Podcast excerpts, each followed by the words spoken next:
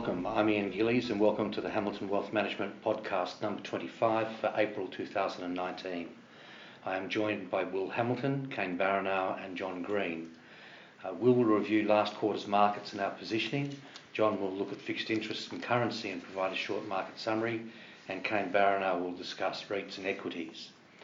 The first quarter of 2019 has seen interesting performance in all asset classes well, what was of key interest during the March quarter, and would you provide your thoughts on market conditions and positioning? Thank you, Ian. Look, the start to 2019 is the best start to a calendar year for equities since 1987. Uh, that point is not lost on us, actually. Um, but we need to watch out for overconfidence, as this could lead to high expectations and a lack of recognition of risk without pricing in the possibility of bad news. So, as we saw in the fourth quarter of 2018, expectations can turn quickly. Markets are like, much more likely to be constrained in the second quarter, and we'll still, we still stand by Capital Economics US S&P 500 forecast of 2,300 for the end of the calendar year. There's growing evidence that the global economy and the domestic economy in Australia are both losing steam. So Capital Economics estimate that global growth has slowed from 3.8% in the first quarter of 2018 to 3% at present. Capital Economics also sees US growth at 1.4% by the end of 2019. So that's much lower than market consensus at 2.1%. They also see the Fed needing to cut rates by further 75 basis points in the first half of 2020. Domestically in Australia, we've averaged 2.7% growth over the last de- decade, but looking forward, we see the Australian economy slowing by more than most anticipate. So, for instance, in 2019, capital economics see a below average growth rate of 2%, and that's well below that global growth rate of 3% that I just mentioned earlier. So, domestic politics is also going to be important. We've got the federal budget in a few days' time. Uh, we've got the forthcoming election. We have the potential to exacerbate an already fragile macro environment in our domestic economy. So, we're going to con- continue to look for conservative illiquid alternative assets as a mean of diversification for investors, looking always at returns and our often used phrase respecting the economic cycle. So, given our expectation that markets are going to be more difficult, um, we've also mentioned that we're going to, com- and we have commenced to gradually fade the rallies based on valuations. We're, we're therefore, in doing that, we're going to reduce risk based exposure as markets continue to appreciate during the first half of the calendar year it is important to have a strategy. We have a strategy, and now you need, we need to be disciplined in sticking to that strategy. As we mentioned last month in our podcast, we know we're in the fifth set of a tennis match. We just don't know if it's the tiebreak or the second or third game. Thanks, Will.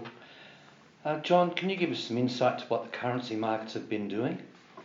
Sure. The um, the start of the quarter, we actually saw quite a violent, uh, very brief fall in the Aussie dollar. It began the quarter trading at 70.44 US cents, and just three days later, in a matter of minutes, fell by more than 3% against the US dollar and 6% against the yen, then retracing half of those losses within five minutes and most of them within an hour.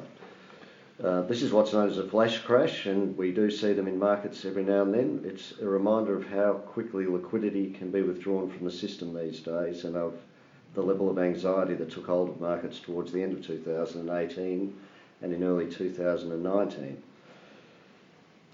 Interest rate differentials continue to weigh on the A dollar, uh, although this factor became less important during the quarter as the US Fed took its foot off the interest rate pedal and moved towards a wait and see data dependent stance with respect to future rate moves. Offsetting the interest rate differentials, commodity prices overall were strong throughout the quarter, led by gains in bulk industrials, including iron ore, copper, and oil, and these gains are providing support to the currency.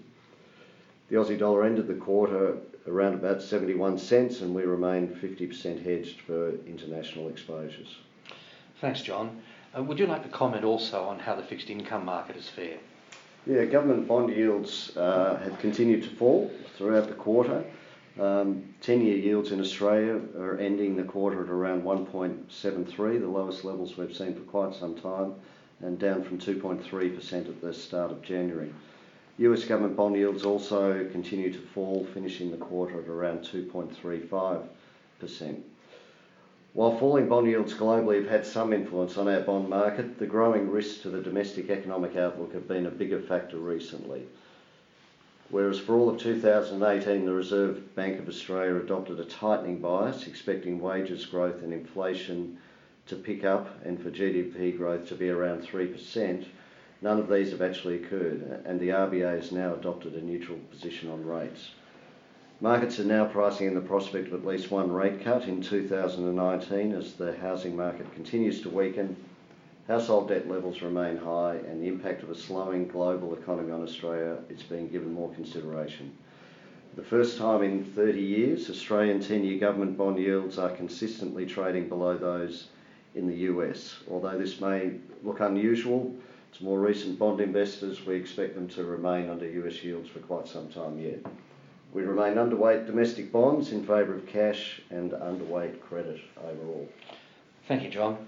Uh, now to you, Kane. Uh, how did REITs perform during the last quarter, and would you give us a bit of insight to what our view is?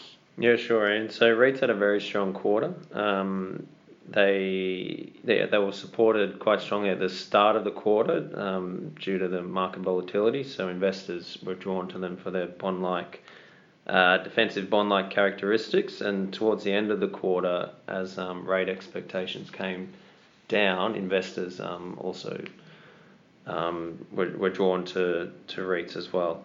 Um, so from from a sector point of view, it's REITs are broadly positive from a tactical standpoint, um, with valuation signals neutral and macro and momentum indicators now both moderately supportive.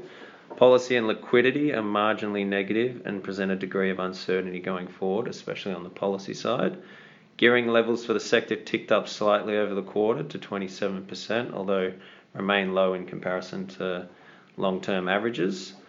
So gains over the quarter were led by the strong industrials and office subsectors, and to a lesser extent through gains in retail.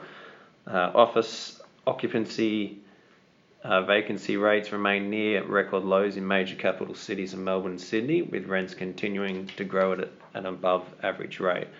So, with that in mind, we remain neutral um, with regards to our REIT allocation and will continue to actively adjust weightings with a preference for lower geared and more, more diversified strategies. Thanks, Kane. Um, now, could I ask you to comment on equities and how we're positioned for the next quarter? Yep, so we continue to support um, conviction based strategies over passive strategies. However, um, we are looking to introduce low cost quantitative based strategies to complement our asset selection in this asset class and have noticed that the market is becoming very price competitive in this area. Emerging markets continue continue with us we sorry we're continuing to position in emerging markets with a small overweight position, and this is based on valuations and also the weight of money we anticipate to flow towards China as its weighting increases in the next few months in the um, MSCI Emerging Markets Index. Uh, in late March, we decreased our Australian equities allocation, moving mildly underweight, and this uh, underweight move came through a reduction in mid and small cap exposures after their strong bounce back at the start of the quarter. Thanks, Kane. Um, Will, how should investors view risk and opportunity in the year ahead? Look, uh, where we're standing today, the importance of asset allocation, um, we can't stress that enough, and respecting the economic cycle, which we can repeatedly talk about, they can't be more important as we look into and beyond the second half of 2019.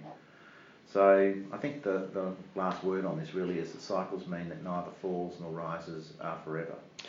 Thank you to Will, John, and Kane for today's podcast. As always, if you have any questions or would like a copy of our insight, please call us on 03 9275 8888.